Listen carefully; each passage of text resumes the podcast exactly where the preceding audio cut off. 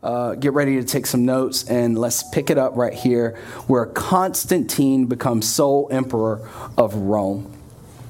And this happened around three twenty-four A D. Mm-hmm. Very essential, three twenty-four A D. So we're talking about the history behind how the Bible came to be or, or came to be composed or, or put together. Um, and then Constantine, when he becomes sole emperor, he declares that Rome is a Christian empire. So Christianity is legalized. After about two hundred fifty years of Christians being persecuted, they come out of hiding. And so now we're able to have public uh, discourse and debates, councils, conferences, um, without the fear of being arrested or killed for our faith. And as a result, churches are growing, and they're able to rent, buy, or lease public spaces. And now churches are just booming all over the place. And so with that, there's still this circulation of letters or epistles, the New Testament letters of, you know, John and Paul and Peter. They're circulating around the Roman Empire. And so um, around three sixty-seven A D, the New Testament canon is complete. three sixty-seven A D. The word canon means a collection of authoritative writings. And so when it comes to the Bible, it's not that man determined that Scripture was authoritative. It's that we discovered it was authoritative. So as you read the Bible, it has its own inherent authority within. It really gets into your mind and your soul, unlike any other book. And that's because the Bible is alive, yeah. Right? And it's active, is what it says in Hebrews. And so um, at this point, as the church is growing, bishops are raising up, or church leaders are raising up. And this is around the time where you begin to hear about the term the Pope. And um, the, the, the Pope is the highest authority of the church at this time, because you also have this term floating around Catholic, which means universal church, right? Or the universal church, because it was Constantine's vision for the church to be unified in everything. He wanted it to be unified, no division. But I don't know what kind of dream world he was living in, because anything that involves humans, even when it comes to God, it is impossible for us to one hundred percent unify. Yeah. And so there were divisions and other churches popping up all over the place. But the head leader of all of the churches in the world at this time was a man named Athanasius. Athanasius, you can spell that out however you, you know, good luck to you. But he was the bishop of Alexandria, which was in northern Africa. So he was the top guy. And bishops or popes would send festal letters across the Roman Empire to the church. And these festal letters um, informed the church of when the date of Easter would be the next year. So they would send these festal letters out twelve days after Christmas. And they would say, well, Easter is going to be on so-and-so. This is also around the time in history where the calendar was changed. And so um, the Roman Empire changed the calendar based on one man's life, Jesus Christ, right? They completely changed time because of what Jesus did on the cross. Now, on uh, Athanasius' thirty-ninth festal letter, he let the church know when Easter was going to be. But for the first time ever, an authoritative uh, voice finally affirmed the twenty-seven books of the New Testament canon. So he listed out the twenty-seven books, Matthew, Mark, Luke, John, First John, so on and so forth. This was the first time in the church's history that an authoritative verse, the head of the church under Christ, had said, these are the New Testament books. And so the canon was complete in three sixty-seven A D. So um, a lot of Catholic churches have what's called the Apocrypha, where you have the Book of Maccabees and different churches. Those books were not canonized because, remember, during two hundred fifty years of persecution, it allowed the church to receive a letter and say, that is not from Peter. That's from Peter. That's from Paul. That's from John. The Holy Spirit was working in the church, denying books and affirming authoritative books. So God's hand was all in that, and he purified it for over two hundred fifty years. Athanasius puts the stamp on it, and then the canon is closed. Because some of those books teach weird things like the worship of angels. But the book of Hebrews says, do not worship angels, right? And so the church was defending the faith and defending the truth through the power of the Holy Spirit. The next thing that happened was that the Bible was translated from its original languages, Hebrew Old Testament and Greek New Testament, to Latin. This was three eighty-three A D to about four oh four A D, so about a twenty-one-year process or so. Because the common man at this time spoke Latin. People were coming to church and they couldn't understand Greek or Hebrew. And so there was another bishop or pope at this time. His name was Damascus. And he tapped Saint Andrew on the shoulder. And he said, hey man, you're a scholar, you're a scribe. I need you to translate the Bible from Hebrew and Greek to Latin, so that when we're teaching at church, people can understand what we're saying, because they're falling asleep. Our churches are emptying out. They're not coming because they can't understand it. I need you to translate this to Latin so that people can understand the word of God. That's good. The next thing that happens is, as the church is growing, you have the Roman Empire and the church. They're in relationship.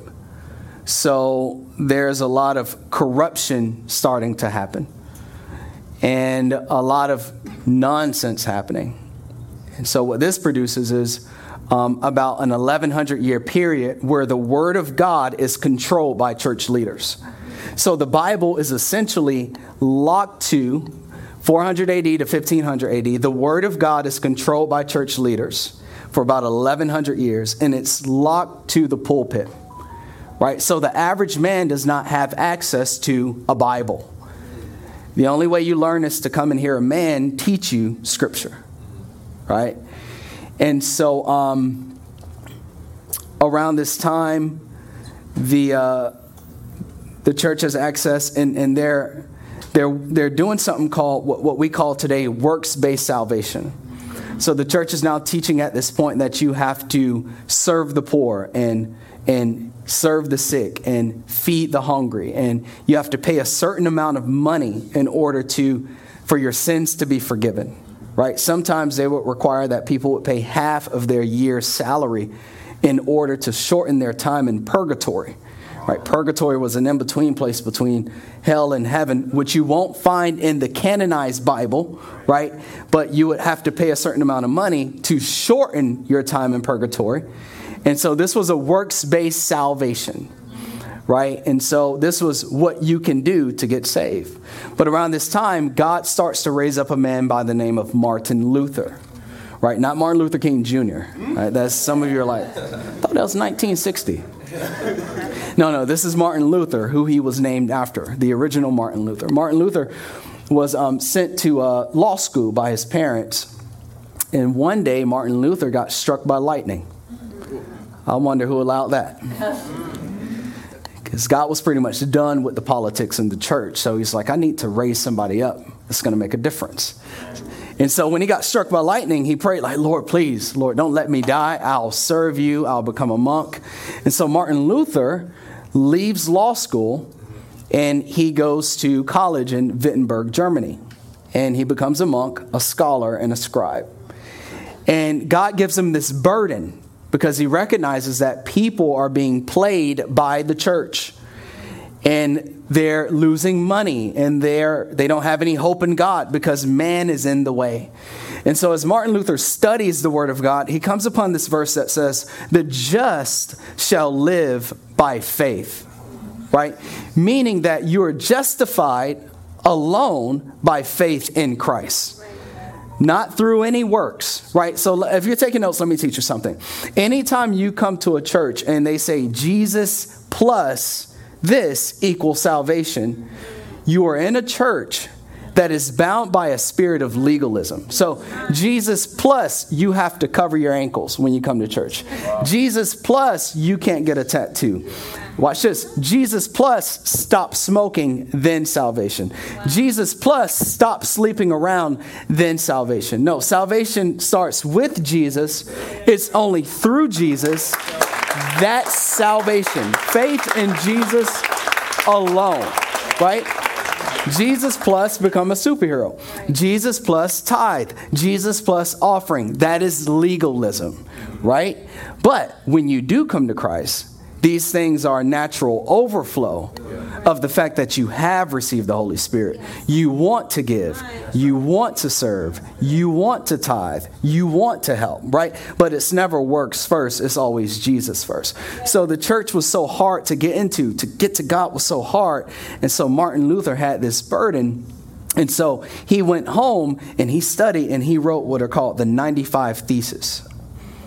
And what he did was he went on Halloween in fifteen seventeen and he stapled these ninety-five Theses on the doors of Castle Church in Wittenberg, Virginia.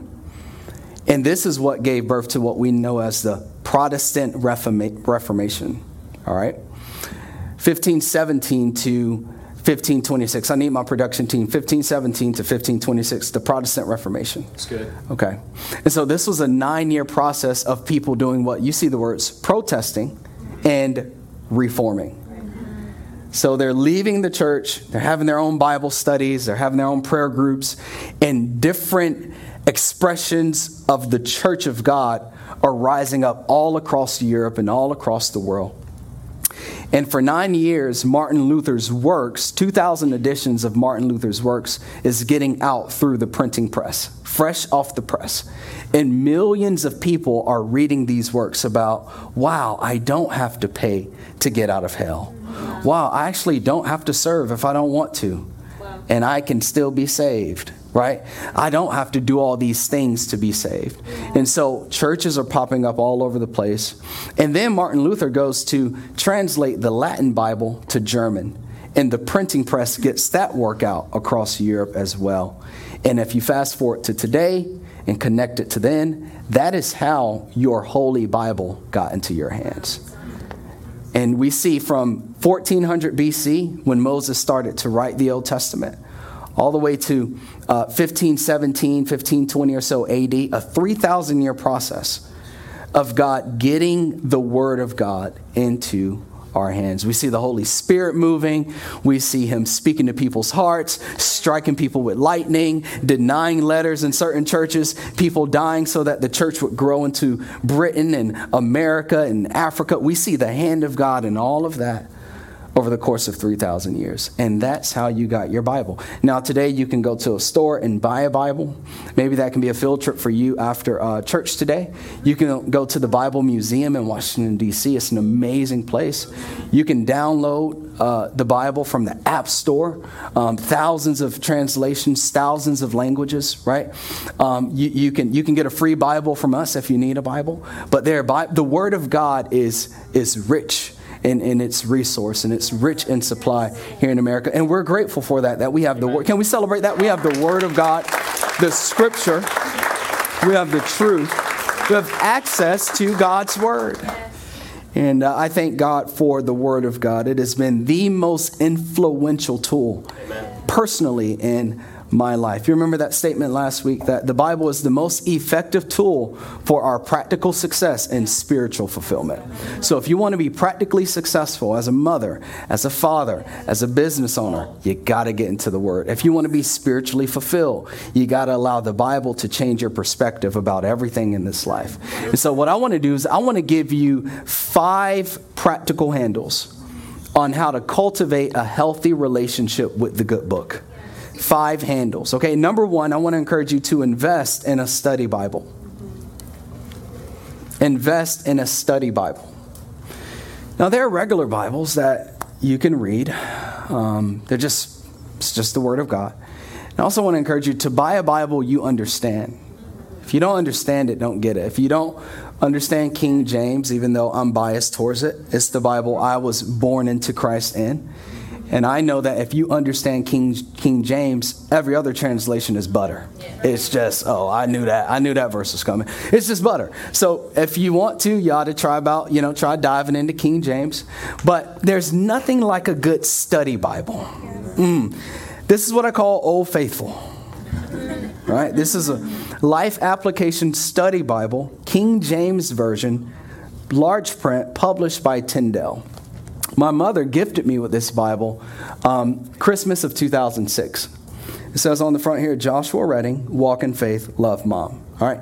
And so I was two months into my walk with Jesus. I had just given my life to Christ, October of two thousand six. It's the only thing I got, some socks and underwear, but I was grateful. Because you know when you're grown, that's, that's all they give you is underwear. They don't give you nothing else. They don't even give you money no more, man.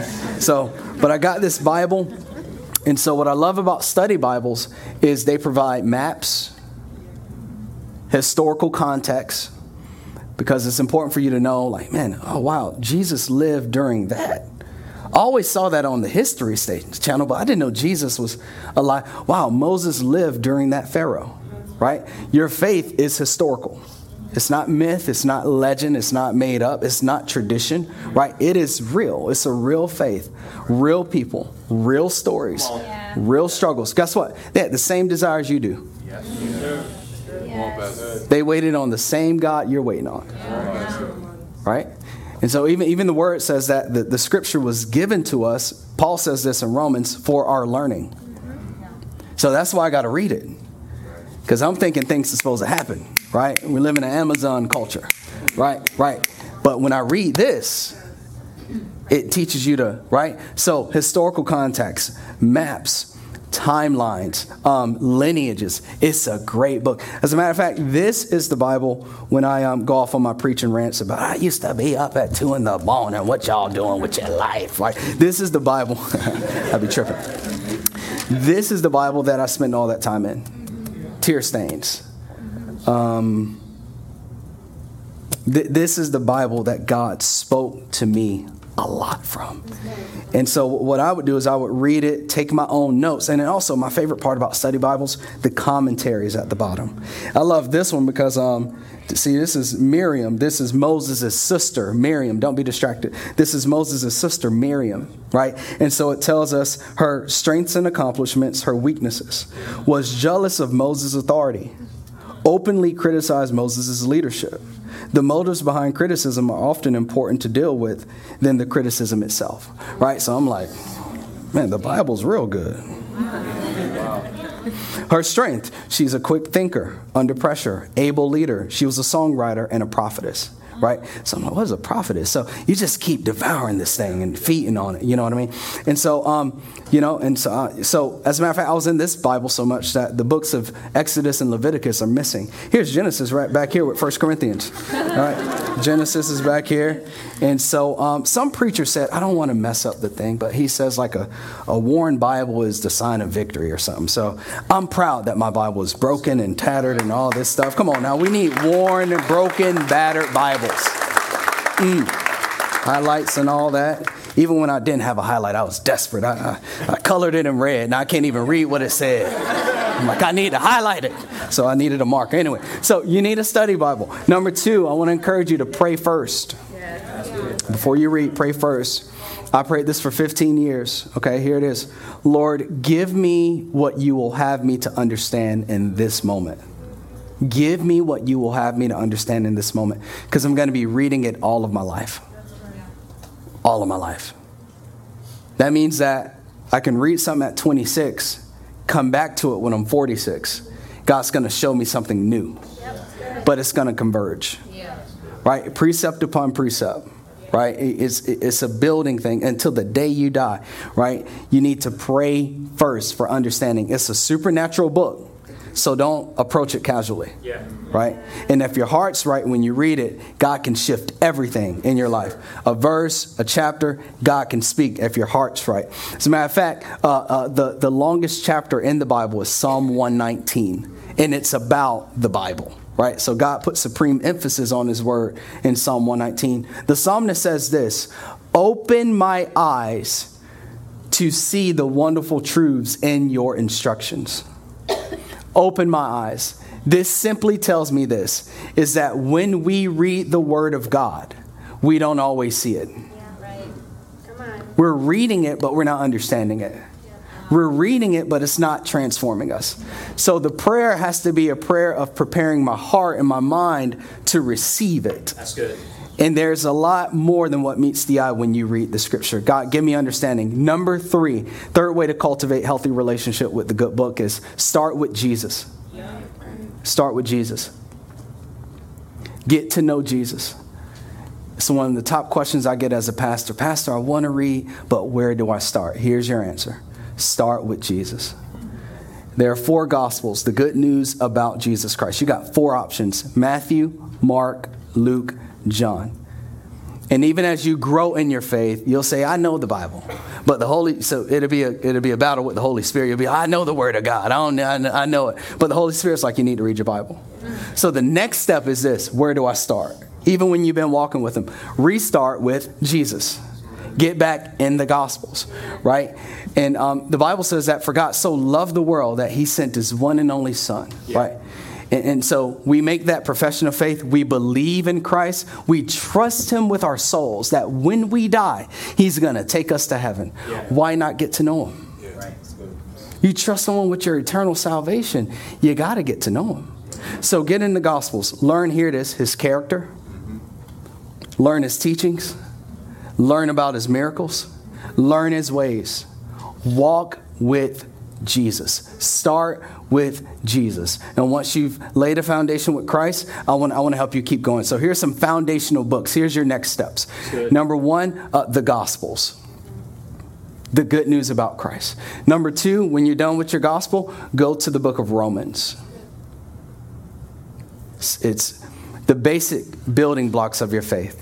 You can never get enough Romans. It's written by the Apostle Paul. He talks about grace and salvation and how, how we do the things that we don't want to do, right? But and we don't do the things that we do want to do. And he says that there's no condemnation to those who are in Christ Jesus, Romans chapter eight. And then he says, all things work together for the good of those who are called according to His purpose and who love the Lord. Come on now. Like all that stuff. Come on now. All that stuff is right up in there in Romans.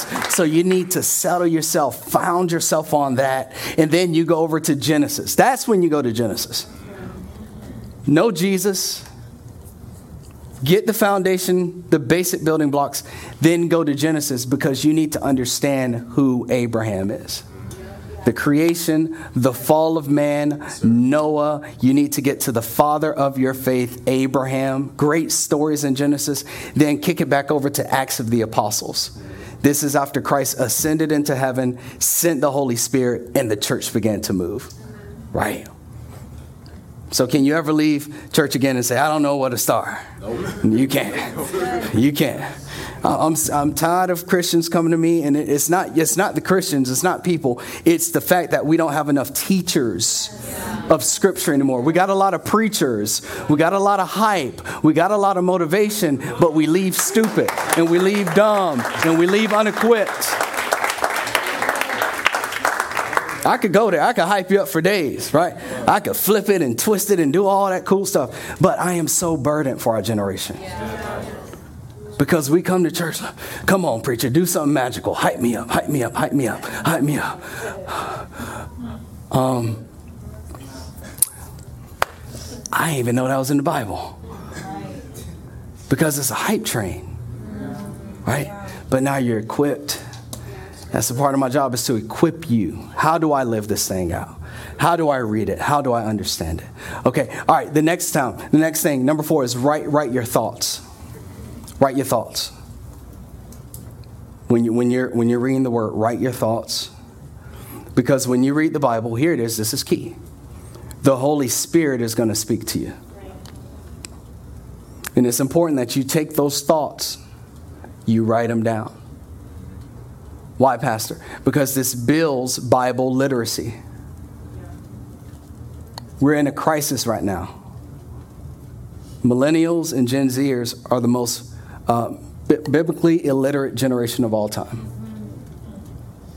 Six percent of millennials have a biblical worldview, which means that Satan is creating our worldview, how we should see the world, how we should see life, how we should see success, how we should see pleasure, how Satan has a stronghold, yes.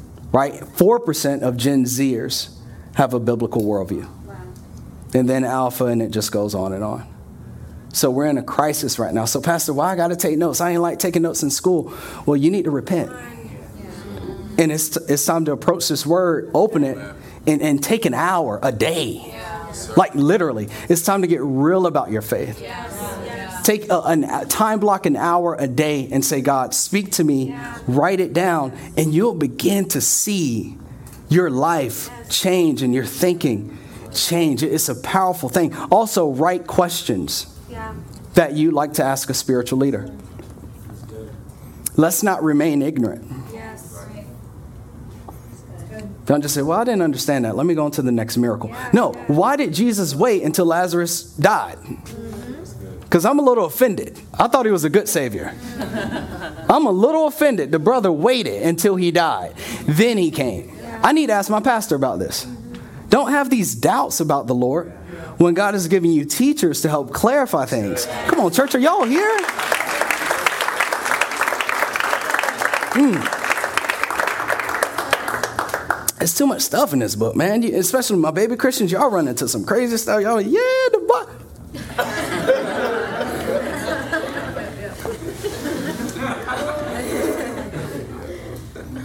There's a meme out there right now. Um, this girl is reading the Song of Solomon. Oh, yeah. I don't know if you've seen it. And she's like, it's in there. And that's why I don't know why theologians say that. That's that's a book about Jesus and the church. No, no, no. Keep it in context. It's about a man and a woman getting busy. I don't got a church. Y'all too cute. Y'all too. Y'all too holy. Y'all too holy.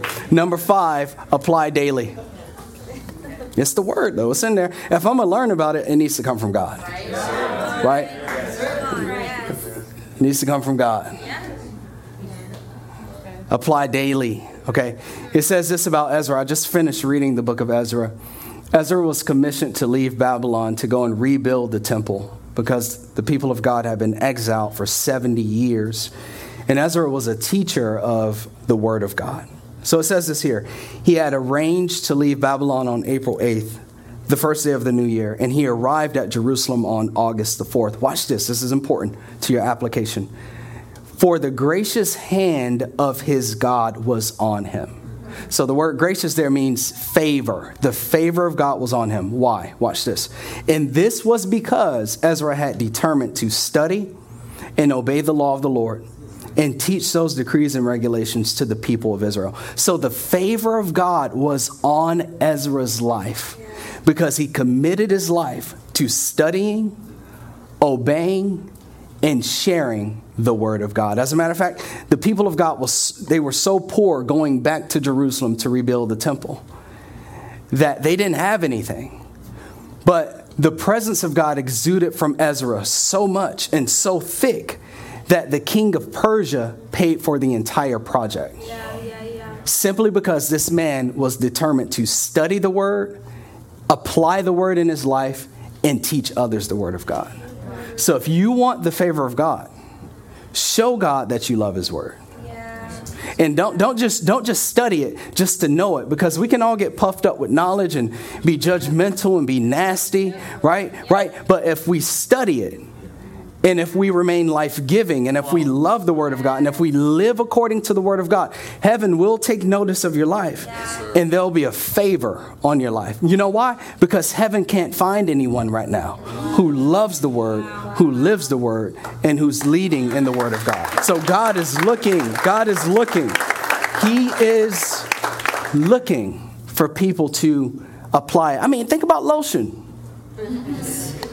I told you I can preach. All right. Think about lotion. We got allergies, right? You want to talk natural? All right, think about lotion. Is it best in the bottle or on your skin? Right? What do we call it when we put it on our skin? Application. Right? Think think about sugar. Right? It, it needs to go in, in the Kool-Aid. It need, whatever it is you fit. It, think about salt and pepper. Right, right. It's best when applied. Right. Right. It's the same thing with the Word of God. You don't leave it in your mind. You live it out. You walk it out. It's like when God was calling us to move from Orlando. It, it was great in theory. It's, yeah. Whoa, what? Man, yeah, let's move. Let's move to Maryland. Let's do this thing. Yeah. Yeah, in my room in Florida. Let's do it. That's cool. I got big faith. God's in heaven just like, you go do it? You go move? It's the same thing with the word. We see it. It'll say, stop sleeping around. It'll say forgive. Yeah. Yeah. It'll say tithe. Yeah, right. It'll say be generous. It'll say trust. It'll say love. It'll say serve. Are you going to do it? Yes. Yeah. Right? Yeah. So good. The favor of God. I want to give you four benefits of a healthy relationship with, with the good book. Four benefits real quick. Number one, this is the first benefit. You will consistently hear from God. You will consistently hear from God. Right? God, God speaks in three ways if you're taking notes. Number one, through spiritual leadership. Number two, through the Holy Spirit. And number three, through the Bible. But the most consistent way to hear from God is through the Bible. So, so if I need guidance or direction or affirmation, I go to the Bible. Right? three thousand year process of getting this into our hands. It's proved. It's been tested. It can be trusted. So I don't need to leave this word. I just got a forty minute word from Highlight. I'm going to go home, go on YouTube, put on another preacher. Then after that preacher, I'm gonna, you're being inundated yeah, yeah, with yeah. stuff because your flesh wants to feel something. No, I got a word. And if I want more word, instead of listening to another preacher, I'm going to go to his word for myself. It's the most consistent way to hear from God is the word of God. Number two, it creates an, an awareness of God's voice. It increases your awareness of God's voice.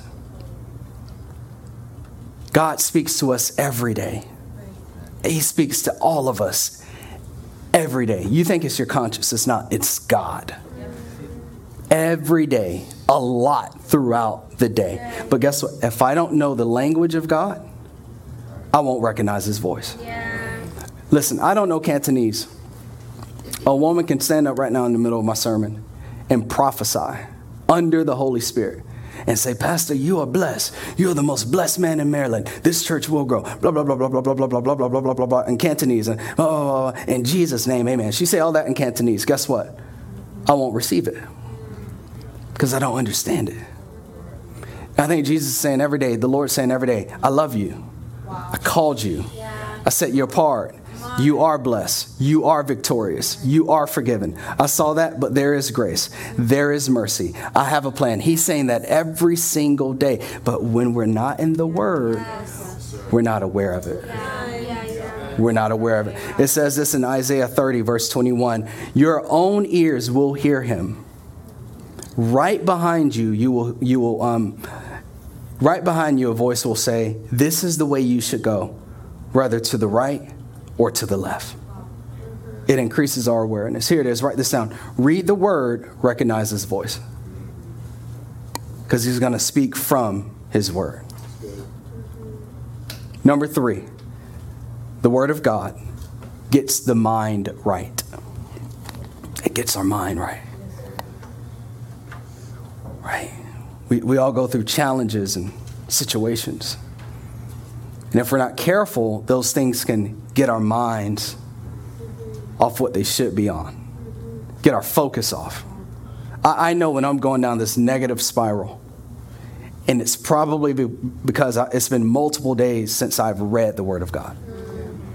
The Word of God has the power to correct that. I know when, when I'm when I'm a poor husband, an impatient parent, a bad leader, an impatient pastor, I know it's because I probably haven't been in the Word for a few days. But the Word, when, when you get into it, it says it here. Let the Word preach itself. Second Timothy says this. All Scripture is inspired by God. It's God-breathed.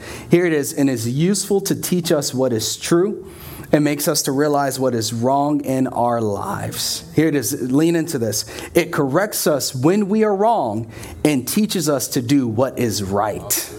God uses it to prepare and equip his people to do every good work. So if I'm going in the wrong direction, if my mind is going in the wrong direction, the Word of God has the power to correct it and put me on the right course. And the reason the Word of God corrects us is because he wants to bless us. Yes.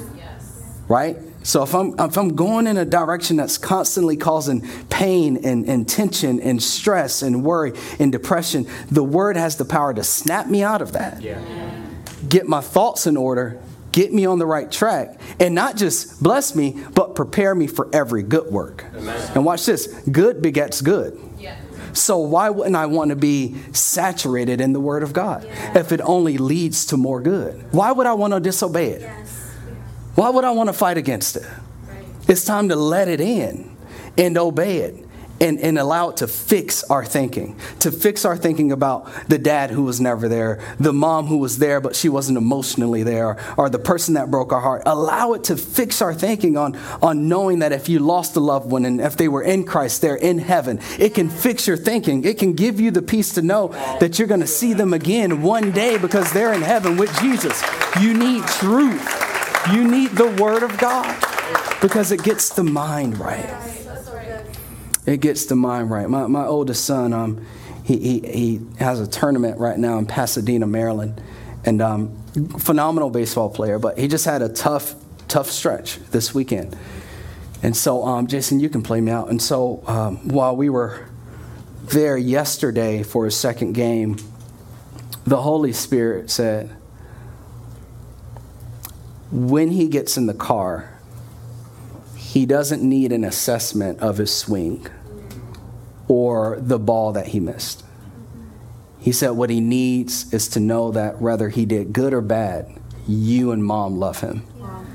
And that baseball does not define who he is. That's good. That's good. Just hearing that from the Holy Spirit while I was watching him out there struggle a little bit, you know. But that thought came from knowing that when Jesus was baptized, reading this in the Word, before Jesus ever did anything for the Father, before he ever did any any works for the Father, when he came out of the baptism waters, God said, "You are my son, in whom I'm well pleased. I love you. Before you do anything for me, I love you." And so I was able to, we we got in the car, um, so he, I'm, I'm in the passenger seat, he's behind me. And so I'm just talking, "Son, we love you," and blah, blah, blah, blah, blah, blah, blah. My wife's driving, she looks back, she's like, "You got anything to say to that, son? Because you're crying." I didn't know he was crying, right? But what I was saying hit us, it was the thing he needed, yes. You know? But, but, but, but, but if I'm not in the Word, if I'm not sensitive to the Word, if my mind's not right, I'm not the father I need to be in that moment. So no matter how I feel, what does God's word say? Yes. That's what it's about. What what do we say? Exchange and honor and trust the word of God. And as a result, I told him, I said, "Son, I don't want to lose you or your brother for some stupid baseball. Because at the end of the day, this thing teaches it all burns anyway. But I I, mm, I love my family. I love my kids. I want to know my grandkids. I want to know my great-grandkids." So I got to continue to be sensitive to what he says when it comes to my marriage, my church, my kids, everything, because only he helps us get it right. Get my mind right. Someone say, "Get my mind right." Someone say, "Lord, get my mind right." Get my mind right. And number four, the scriptures reveal God's amazing vision for your life. It has the power to reveal vision. Has the power to reveal vision. We we got to spend more time in it than Instagram. Yeah. Yeah. Because you think your vision is their vision. And their vision isn't even rooted in Christ. God has vision. Vision. It was this Bible that uh, Matthew five, fourteen through sixteen, our founding verses. I was reading this Bible on my lunch break. And the words Highlight Church popped up. And I called my girlfriend. I said, I think I got, I think I got the name of the church. Th- this Bible, Old Faithful. It was this Bible I was reading one day. This is way before I met Pastor Kyra. That the Lord showed me, n- no spooky stuff, but the Lord showed me Judah's face. I think I was reading a, a, a, a, a word on like how, how children are a reward from the Lord. And I saw Judah's face. This is like eight years before he, eight or eight or nine or ten years before he even... was was conceived. The Word of God has the power, as you're reading it, to show you your future financially, the longevity of your life, the fact that you will have a spouse, the fact that your business will flourish. There's a call. It just, he, the peace and joy, it comes from here. the word of God. It says this in Proverbs twenty-nine eighteen, where there is no vision. Let me, let me properly translate that word. Where there is no prophetic, no prophetic word from God. This is a book of prophecy. Where there is no divine, divine instruction. That's another translation. It says this here, the people die. Your potential dies. But he that keepeth the law, another, a nickname for the word of God is the law. He that keepeth the law, happy is he. God has a great vision for your life. But but he's saying, hey, you need to know my voice. I want to talk to you. I want to guide you.